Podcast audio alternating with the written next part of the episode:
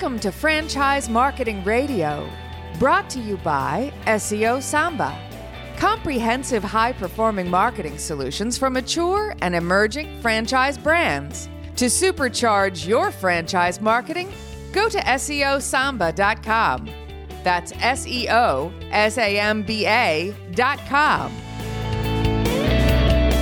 Lee Kantor here, another episode of Franchise Marketing Radio, and this is going to be a fun one. Today we have with us Mary Jane Riva with Pizza Factory. Welcome, Mary Jane. Hi, Lee. Thanks for having me. Well, I'm excited to learn what you got going on with Pizza Factory. Uh, where are you guys based, and uh, how are you guys doing now? We are based out of Oakhurst, California, which is a little small mountain town right outside of Yosemite, which isn't uh, too bad a place to be working, that's for sure. But uh, we started back in 1985 franchising. We are in five states in uh, the West Coast is also far, but we're making moves to expand further east a little bit, state by state. And COVID has been very good to us, I have to say. Yeah, that's what I'm hearing from a lot of franchisors. Uh, a lot of folks are out there kind of either, you know, got laid off or decided to they mm-hmm. needed a change and they're seriously considering franchising as a path to go down. Yeah, we're seeing that a lot where our uh, leads certainly have uh, picked up, but a lot of people are, or they are, they're tired of being at the mercy of someone else with what their future is going to lay ahead of for them. So, and pizza, you know, like everybody knows, is done well right now. So they're looking at other avenues to secure their future, which is uh, always exciting and scary at the same time. I remember the first time when I did it, and, and as much as you think this is going to be all fun and games, you know, it's very it's very scary too. Absolutely. I mean, any change is, is scary, uh, especially when you're going from, if somebody's going from a corporate setting where, you know, they're kind of a cog in a machine to now they're running the machine. It's a different kind of mindset. Yeah. Now, yeah, yeah, it's, there's a lot of anxiety with it. Now, can you talk a little bit about Pizza Factory's history? Um, did it start out with the idea of franchising, or did it start out as kind of a mom and pop? You know, people who love pizza were just want to try to serve their community. Yeah, originally when it started back in 1978, there were two stores right outside Yosemite, one in Mariposa, one in Oakhurst, and it wasn't starting out to be a franchise at all. It was mainly two families that wanted to work in their communities, live in a community where it's not always easy to find a way to support yourself. So they created their own support by opening up these two pizza parlors.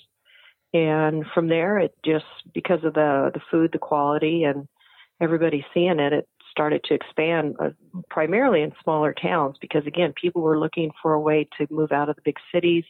They wanted to live in an area that was more of a small community, but you know, how do you support yourself? So it turned out to be a really good model for them to move forward and franchise. So that's kind of how it started. And then how did the franchising go at that time? Was that something because franchising your business is a totally different business than running your business? Right. Yeah. Franchising uh, for the folks that uh, are in the smaller towns, they were you know they got the support of of not being you know your own your your own business still. I mean obviously a franchise you're being awarded the license or the brand to operate under the name and sell the product but it's still your business.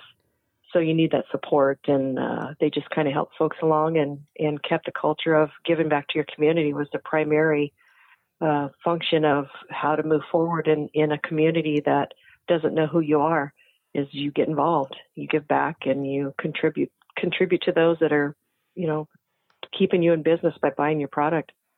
Now you mentioned that you uh, were a franchisee at one point. Were you a franchisee with mm-hmm. Pizza Factory, or you were were you with another brand? No, actually, I started um, my first business. I was a owned my own donut shop when I was twenty, and I did that for three years and then uh, got into the pizza industry. And we, my husband and I, we bought our first franchise in 1990 in Southern California, and then we opened up several stores from there. And then in 2012, when the owners were deciding it was time to move on and retire, they offered the company to my husband and myself. So we decided to take a new adventure on. And boy, was it an adventure. Now what? And it still is. now what was it like? Because going from being a franchisee, you're you're on one side of the table, and now you're the franchisor on the other side of the table. So you, I'm sure, have a lot of empathy for the franchisees. Yeah. Um, that may be different than some other franchisors out there that um, you know are more kind of corporatey in the way that they see the world. Uh, so how has yeah. that helped you uh, in the growth of Pizza Factory? Well, definitely. Um, when we took over the company, that was a a big deal to us was to bring into place the things that we felt as a franchisee we were missing to operate better. So technology and different things. So that was a, a huge deal to bring the company up to the future, so to speak, and have those programs that we never felt we had available to us. And you're right, we still own five stores.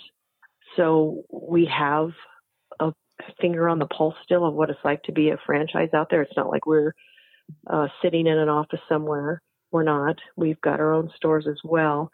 But um, yeah, it's it's I've it's I, I can say I've actually you know I've lost a store and I've had successful stores. I've ran the whole gambit, employees, the whole nine yards. So I do have a lot of sympathy for the franchisees and understanding for sure. Now, um, at the heart of Pizza Factory was kind of those ties to the community. Can you talk about ways that maybe you've helped kind of lean into that in, in as you're growing? Yeah, one of the things that we did as a franchisee, we incorporated an anti-bully program in our communities where we had our stores.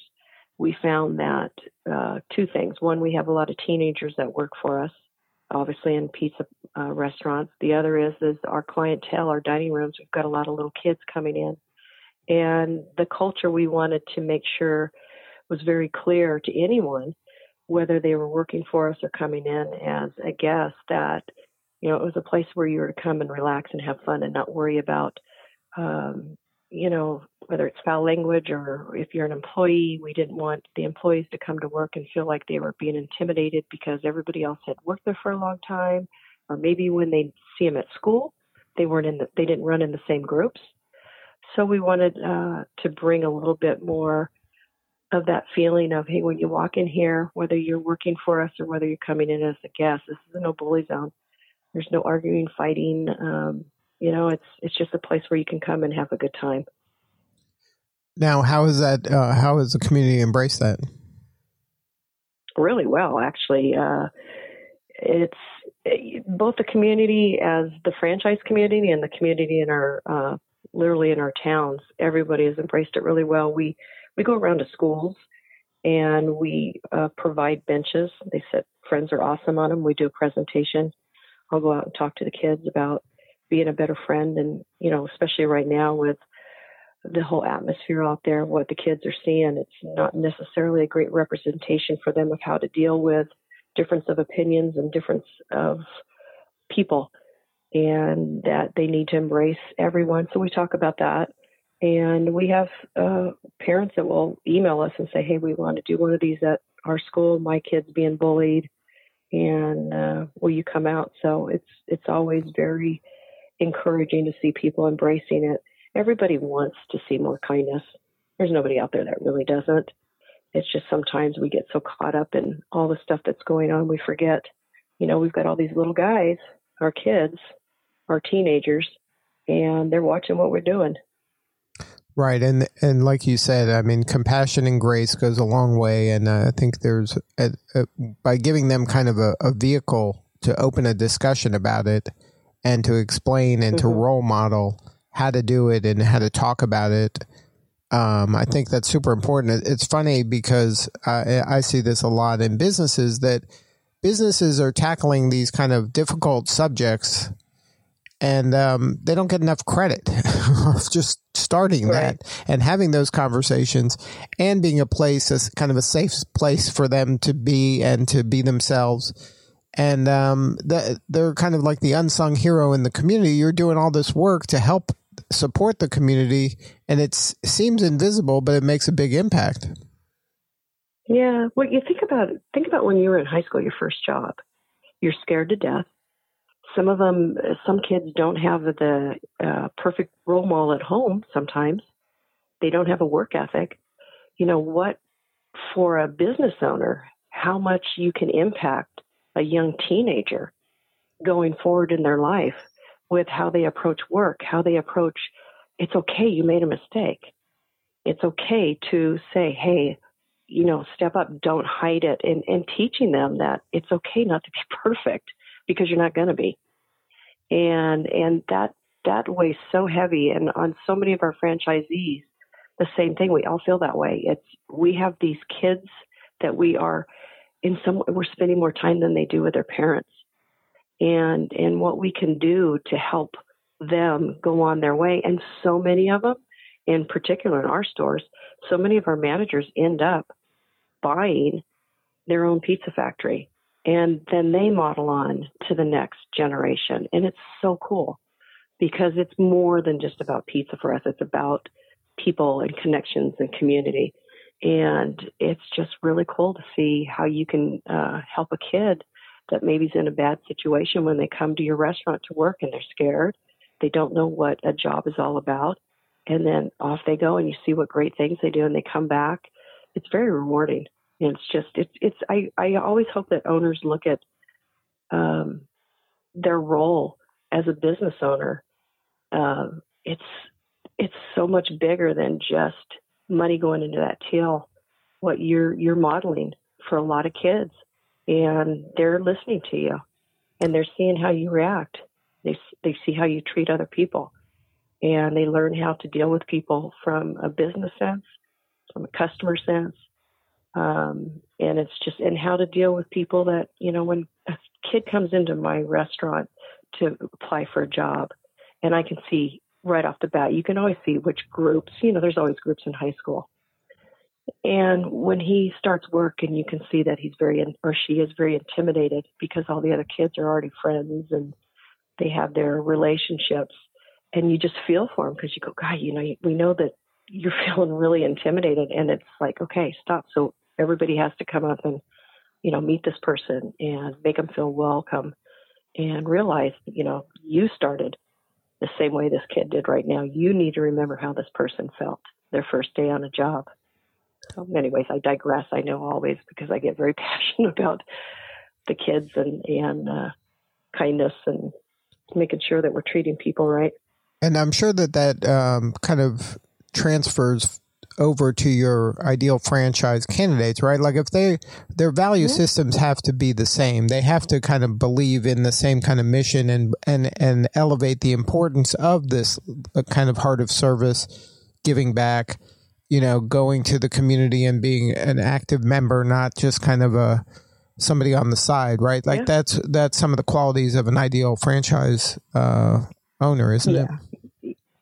Yeah, when we have prospects or anybody that comes to us and wants to know more about our brand, culture is a big part of what we try to convey to them because at the end of the day, everybody, you know, this COVID, everything's going to go back to where we're going to have the restaurants open and community is going to be more engaged and uh, personally one on one with people. And you have to, people want to feel like they're being treated correctly, they're being treated with respect, and community is a big part of success. It's not just the product, of course.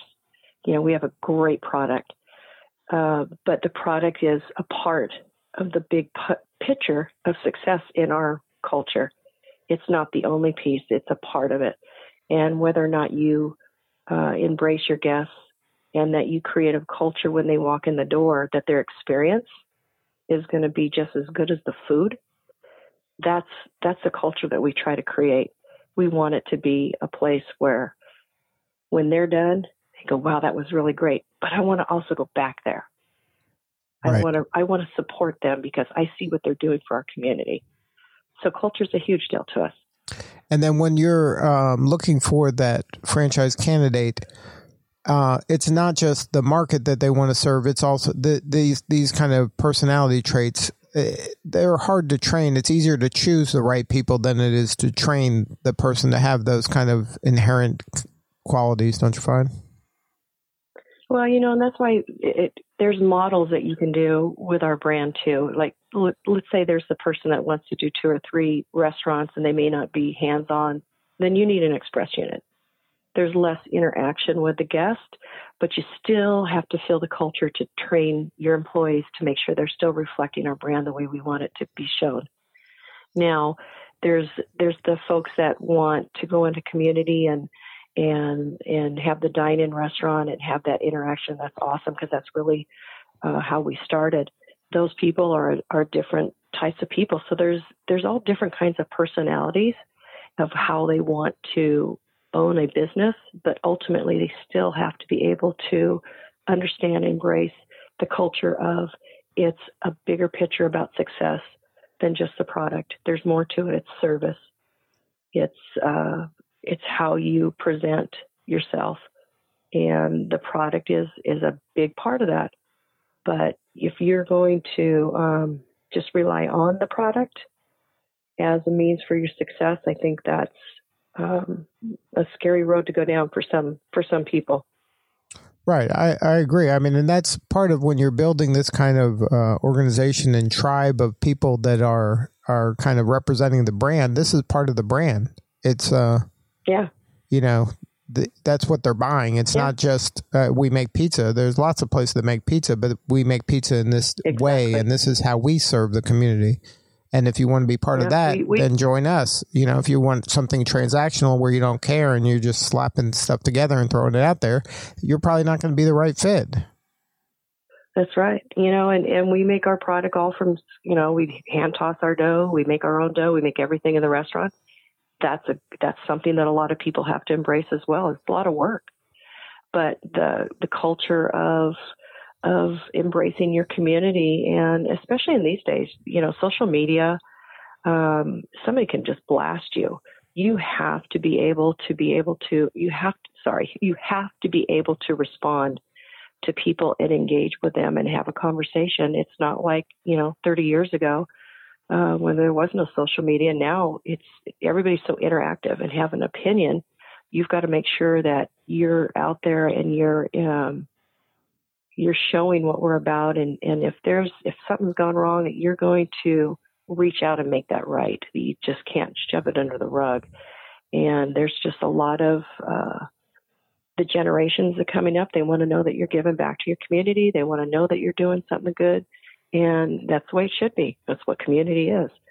Um, so it's it's it's a it's a personality of finding people that embrace that which can be tricky like you said um, but ultimately, there's a lot of people out there that want to do something good. They want to be proud of what they sell. They want to be proud of their business, and they do want to make a difference. Right, and they want to feel at the end of the day. Right, they want to feel at the end of the day they had an impact. It's not just like you said, counting exactly. the money. It's like I made a difference today. Um, and one, mm-hmm. let's talk a little bit about uh, something you guys have. Uh, I don't know if this is new or not, but this No Kid Hungry. Uh, talk about mm-hmm. that uh, program. That's another program that um, where we chose that was because No Kid Hungry, first of all, does a fantastic job of reaching out to communities, whatever size it is, and helping feed kids, whether it's during the summer, uh, during school, when they're out of school. They've done a great job and what's very cool about No Kid Hungry in our, because we're in some really small communities, some of our stores, and we want to be able to always impact the communities we're in. With No Kid Hungry, you can do that. So when we do um, campaigns like we just finished up, and we raised ultimately we raised ten thousand dollars, but it goes back into those communities that we're a part of. So the franchisee the business owner that's in those communities can actually see those dollars going into their own communities, which is really really nice. It's a it's a cool program. They do a great great job. Um, I think No Kid Hungry is an awesome awesome program, and we'll stay with it. We've been for them with them for a while, but we're going to continue to stay with them as well. And then for the people who don't. Uh, maybe they don't have kids or they don't understand. In a lot of communities, some kids' only real meal happens at school and if there's not a mm-hmm. school opening like there is now, a lot of virtual these people are missing out on meals, like their their main meal of the yep. day. And I don't know if everybody really understands and appreciates that that's happening all over the country, and that's um and that's oh. a real issue. Oh, it's huge. It's huge. When we go to, you know, I was telling you where we go to schools and we do the uh, no bully, uh, friends are awesome assemblies with the kids, and we'll go there and we'll see the kids sitting there eating. And and I remember uh, seeing how some of the smaller towns they're packed, and the kids are coming there for breakfast. They get breakfast free. And a lot of the schools are doing an awesome job of helping these families and helping kids to make sure that they are getting food and eating. And the summertime, and now with school out, say if when school's normally in, the summertime, the parents are still working. Right. And these kids are kind of left there and where do they get lunch? So they put these programs on for these kids to be able to go get lunch, breakfast, whatever it is. And it's it's awesome. They do a great job. Yeah, and and um, kudos to you for supporting that and and helping, you know, these people that again, it's not visible, but it it's it has a huge impact, and and the culture that you're building is, I mean, you really must be proud of how your folks are doing this and really serving a lot of people. And I, you know, it's in some ways it's unexpected, but in my opinion about business, that this is, goes to the heart of business. Business can't only be about just making money for the owner; it has to be about serving mm-hmm. the community. Yeah, it really does.